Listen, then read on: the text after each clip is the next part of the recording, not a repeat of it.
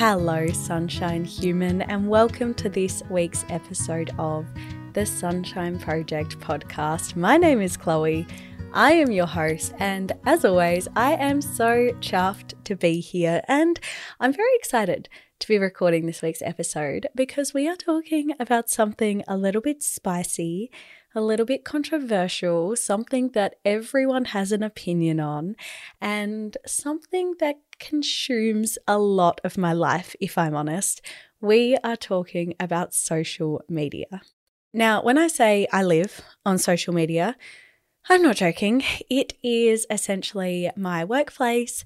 It is a part of my home. I spend as much time on social media, oh my goodness, as I do off of it. I don't exactly mean I sit there for 14 hours a day scrolling.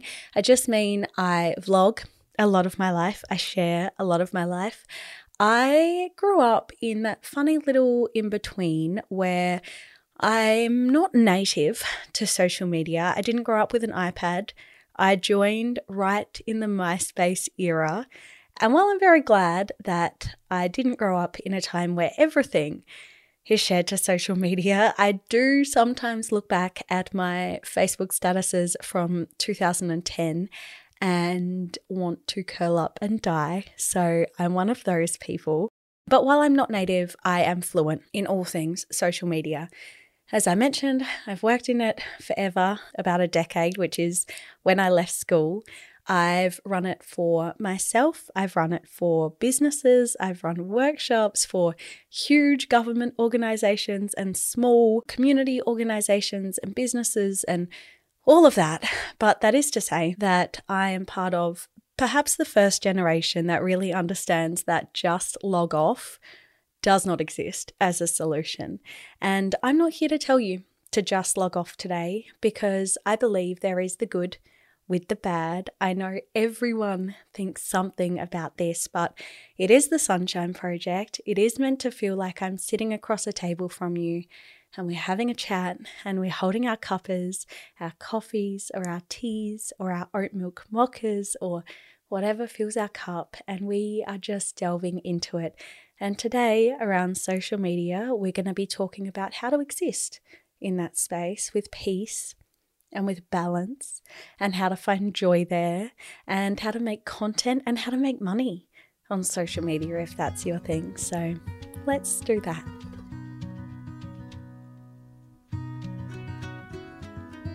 As you know, if you've listened before, we do start every episode of the Sunshine Project with a mindful moment, and this is no exception.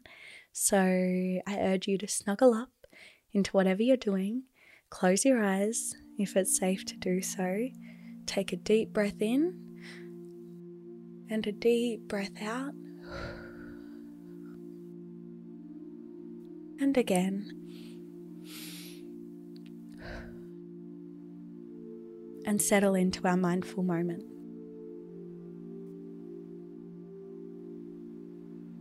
The truth is that social media is a complicated web. There are so many thoughts and feelings wrapped up in all of it, and however you feel about your social media, you probably are well aware that you are not your highlight reel. Despite the pressure born of comparison, of this is what their life looks like, why doesn't mine look like that? Despite what you post, you're not as shiny as all of that. You are messier, and you are madder, and you are more boring, and you are funnier, and you are more magic than that space could ever hold. With understanding of the hold that social media can have on us comes guilt. Guilt about how much time we spend there, guilt about what we share, guilt about what we don't share, guilt about our expectations and our reality, and we are letting go of all of that today so we're going to take another deep breath out. Breathe out everything you're holding in. Move those shoulders. Let go of the tension and let go of the guilt. We are letting go of that today. Keep breathing those slow, deep, drawn out breaths. And know in your heart of hearts that it's okay to love social media. It's okay to hate social media. It's okay to feel inexplicably drawn to it. It's okay to hold yourself up against standards and bodies and lifestyles which might not be real or which might be real but might not be real for you. Because it's human to feel that way.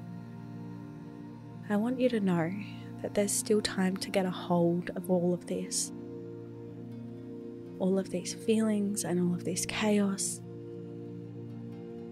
And to walk into the space that is social media with clear eyes and a head held high and a heart that's full of only the good stuff.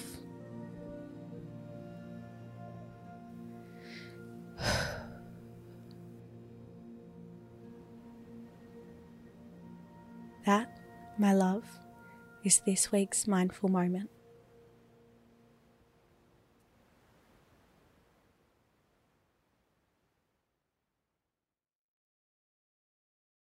So, in a move that you're probably used to by now, I have broken this week's episode into a few different segments.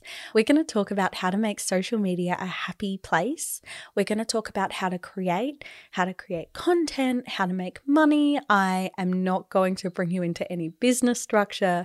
I do not have any work for me and you'll make a million dollars advice. There's none of that. There's no onboarding, there's no click funneling, but we're going to talk about how to create. I'm going to run through some question and answers as asked by you in my Instagram stories, and they are so nosy and I love them. And we're going to talk about how to disconnect from social media as well in a way that means that we can enjoy being on platforms and we can enjoy being away from them. So, part one of this episode is how to make it a happy place. And the first thing you need to know is that I really enjoy social media. And that's not born of anything particularly special. I've just worked really hard to make it a place that I enjoy. And I'm going to share all of that with you too, that will hopefully help you find some golden goodness in it as well. My number one rule, point blank, is you control what you consume. Yes, I understand that algorithms throw you things you might not want to see, Yes, I understand that your uncle might churn out problematic Facebook statuses. I understand that the bodies on Instagram make you feel all sorts of wobbly about yours. I understand that after a few hours of scrolling on TikTok, your mind might be full of despair, but the truth is, you are far more in control than you would be led to believe because these tricky algorithms do exist. And it's a widely known fact now that they thrive on people looking at things that displease them, things that make them angry, things that make them sad, things that make them click through that link to see what the Kardashians think they are up to right now because it's all about the clicks and it's all about the ads and it's all about the money. And I'm sorry, I love social media, but that does not mean that we need to be powerless victims amongst it all because the algorithm also listens to us. It's just how it works. It shows us more of what we engage with. It shows us more articles by the Daily Mail about micro influencers if we click on them. It shows us more comment sections that sends us into frenzy if it knows that we'll spend half an hour typing out, deleting, typing out, deleting the perfect response to bigots. It just shows us more of what we're drawn to. And so, if we can step into social media with a really proactive attitude and with the mindset that I'm in charge, let's wrangle and untangle this algorithm and turn it into something beautiful, we can do it. I know because I have. So, here are some of my rules around that. The first one is no hate following, no hate checking. I don't like putting a name to it because hate following sounds so juvenile, but The truth is that whether we follow them or we look at their page more often than we should, there is probably a person, an organization, an ex partner, someone in our lives that we do a little stalky stalk on when we know that it just makes us feel bad. And even if it makes us feel good in the moment, it's really easy to be checking in on that person or that company or that thing way more often than we should and starting to levy our own happiness in the online world and in the offline world on how their life is going. Stop it. My love, truly, I am looking you in the eye right now. Just stop it. Imagine how much room there would be in your life if you spent that five minutes a day doing something else. And when I say five minutes a day, that might not be a five minute scroll, but it's a five minute little brain turnover that that person is taking up that they really don't deserve to. The best way to not hate follow or hate check, and again, those terms aren't perfect, but they do exist, is to block, is to unfollow, is to mute, is to make it as hard for you to access those spaces as you possibly can. There's a particular group of people that have stirred up some drama in my life over the last few years, and I have them blocked on all of my accounts. And while very occasionally I will still have a little look in and see how they're going because I'm only human, you're only human, it's okay. I understand. It does make it that much harder to get to them, to go onto my private Instagram account, to go to my block list, to unblock them, and to click on their page. And at some point in that process, I usually find myself getting the ick at my actions and stop. You can do it too.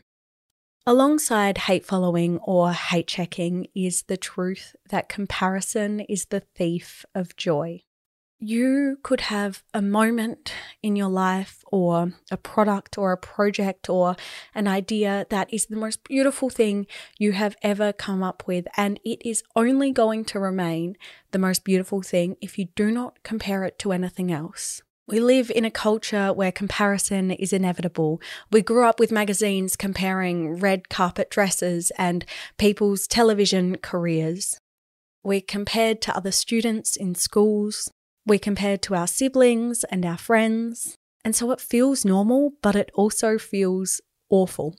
So, while on one side of the coin, we have being in control of the content you consume from people or around ideas that you don't agree with and that stirs up something hot and angry inside of you, on the other side of the coin, we have being aware of consuming content from people that we look up to or from lifestyles that we aspire to, or from places that we would love to be.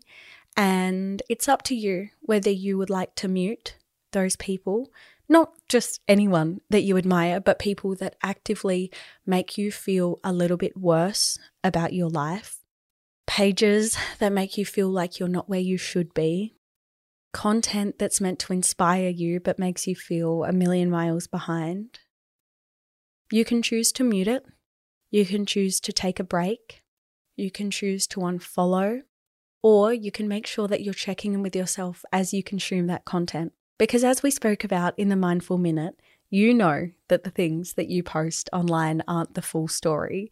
So, of course, you know objectively that the things that they post online aren't the full story either. And it can be really easy to lose sight of that when everything's packaged up in a neat little box and pushed your way. But making social media a happy place is not only about not engaging, it's not only about blocking and muting and all of that stuff, because I don't know, that feels pretty negative to me. It's also about finding your space. So there are so many happy, wholesome, kind, wonderful spaces online if you go looking for them. You could end up on interior design Instagram you could end up on self love Facebook, seeing articles and posts and things from groups that make you feel brand new. You could end up on gardening talk or seeing baby ducks on every platform that you're on. Wholesome social media does exist. And as we mentioned at the top, it's just about telling the algorithm loudly and clearly with a long push of your screen and a click on the not interested button that you actually don't want to see things about war and about poverty today, or that you do want to see things about war and poverty, but you'd like to see them in a way that feels constructive and helpful and educational and not clickbaity or designed to drive despair. If you want to see more videos about fluffy cows, watch videos about fluffy cows all the way through. Join Facebook groups based around beautiful photos of the beach or recipes passed down from grandmothers. And if you're a creator of any kind and you want your space to feel happy and safe and comfortable, not only for you, but for the other people that exist there, side note, that is exactly what my space feels like. And I am so glad for it. Please know that your online space is your home. And that if someone walked into your home picked up a vase off the table and flung it on the ground while saying horrible things about you or about other humans or, you know, all the things you can think of that exist on the internet, you're allowed to push them out the door. You're allowed to delete their comments. You're allowed to block them. This is your space.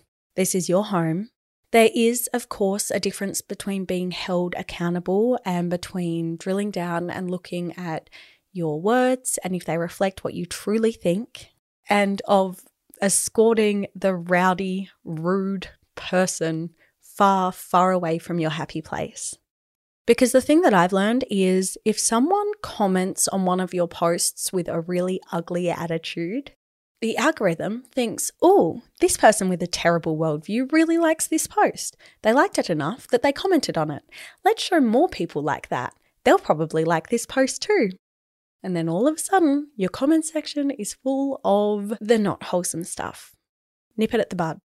Let what you post find your people. Pour a little bit of love and time into yourself. It is self care to curate an online space that feels good for you. And remember that you are in control of what you consume.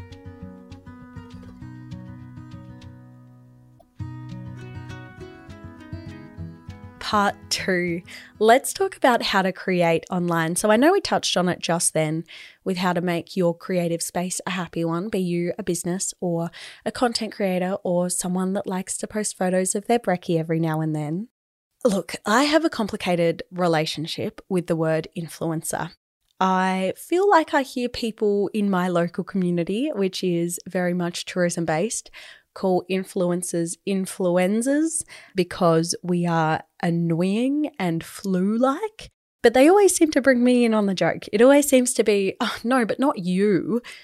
But it is my job title. I am technically what you would call an influencer. I much prefer the term content creator. I'm not out here trying to influence anyone. I make videos and I take photos. Sometimes they've got things by brands in them. If those products or those brands are things that I love and recommend, and if you love them too, beautiful. If you don't, all good. I'm creating the content. I'm not trying to sway you. I'm not trying to manipulate you. I'm very, very grateful to do what I do, even with all of the mess that's wrapped up in the title. My first piece of advice for you, if you are thinking about promoting your business online or becoming a content creator as well, is just bloody do it. I think that's the second time I've used the word bloody in this episode, and it's because I am serious, good human. Just bloody do it. Honestly, uh, there's going to be an episode on running a business or starting a business in a few episodes' time. And uh, spoiler alert, that's pretty much the advice there as well. But just start. Because one of the things that I find holds people back the most is they are so concerned about what people will think of them. They are so worried that people will think it's silly, people will think it's small, people will think they're too big for their boots. And the truth is, nobody cares like we think that they do. People say to me quite often, especially they did when I would run my social media workshops for small businesses, people would say all the time, I want to speak face to camera, but I'm really scared. I'm really nervous. It's really embarrassing. How do I overcome that? And the anecdote that I tell that just came to me one day and I've stuck with ever since is to imagine that you are walking through a food court in a shopping mall. You've got your food on your tray. Maybe it's some delicious Chinese food. Maybe it's a sandwich and a drink. Maybe it's some tacos and a Coke no sugar. Maybe it is time for me to have some lunch. But whatever it is, you're walking through the food court and you trip you don't trip all the way over. You don't hit the floor. You trip and your drink falls over and it spills on your tray, but not on your food. And you manage to collect yourself and re-steady yourself and you walk to the table and you sit down and you notice some people smirking because you know it was a little bit funny like you didn't get hurt you didn't spill anything but it was a bit of a shock and then it was a bit of a nervous laugh from the people around you now to you mortifying right like really embarrassing. Feels like you're in high school again. Feels like you need to breathe out about a million breaths that are now stuck between your diaphragm and your stomach. You can barely even enjoy your delicious lunch because it really shook you up. Maybe you think about that for the rest of the day. Maybe you think about that before you fall asleep at night. Maybe it feels like the perfect summation of all of the things that are wobbly and wonky about you. But even if people were smiling and laughing, do you really think they thought about it after that moment? Do you really think they went home and sat down with their families and when it came their turn to share what happened during their day, they said, I saw someone walking through the food court and they tripped and they didn't really trip, they stumbled and their drink fell over and they corrected themselves and they sat down and I didn't even have a chance to get up and help them because they recovered that quickly. But it was so funny and embarrassing and they should be mortified. No, they are not telling that story. And if they are telling that story, like, I don't want to call anyone boring, but I feel like that's something for them to work through. Their families probably aren't that interested. It's the same thing when you're posting face to camera on your Instagram stories or when you're sharing a TikTok that you had an idea about, literally no one cares. I'm so sorry. I know it might feel monumental to you, but it is the smallest blip in somebody's day. And again, if they are truly the sort of person that's going to share that on with other people, that is so embarrassing for them, mortifying. An adult? That's the best they've got? Hmm. A really beautiful progression that I've seen on social media, even in the last year, is the return of authenticity. And I don't want to say I told you so, but I have been banging on about this for about four years in all of my social media workshops because every time someone stopped me in the street, which does occasionally happen, they say, I love that you are the same person in real life as you are on social media. It is so much easier than pretending to be someone you're not. It is so much more fun. It feels so much more relatable and inclusive. And you only have to look in 2023 at things like photo dumps, just a quite carefully curated collection of unedited, beautiful photos and of apps like BeReal to see that it is finally coming to the fore. So, if you're nervous about existing on social media because you don't know who to be there, I would wholeheartedly say just be yourself.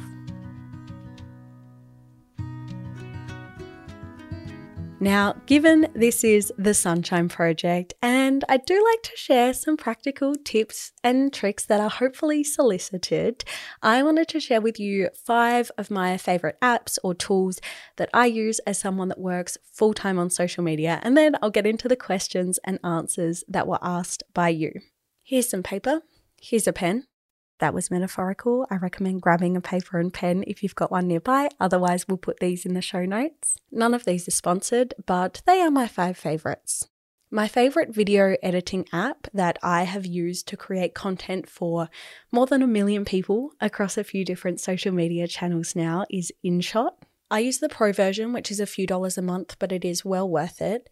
It is very easy to use, and I love the feature that lets you extract audio from one video and put it over another. So I use that quite often by downloading TikTok videos, making videos that go with the sound, pulling both into InShot, extracting the sound from the TikTok video and laying it over my video to make sure that the beats line up with my cuts or my mouth lines up with the words or just super handy and helpful. It means that I can edit my videos off of the TikTok app or the Instagram app and end up with a higher quality product that I can share everywhere. The next one that I use all of the time is VSCO. Now, I don't edit my videos anymore, as in, I don't edit the colors. I don't color grade my videos because I did find that it affected the video quality, but VSCO can be used for video editing. And I also use it to color correct all of my photos. I used to use Lightroom um, for a really long time, actually, on all of my Instagram photos, but these days, I would say about 90% of the time, I just pop a VSCO filter on it really lightly just to, you know, bring up the shadows if I take a photo in a really shady space or really boost that sunset glow if that's the vibe.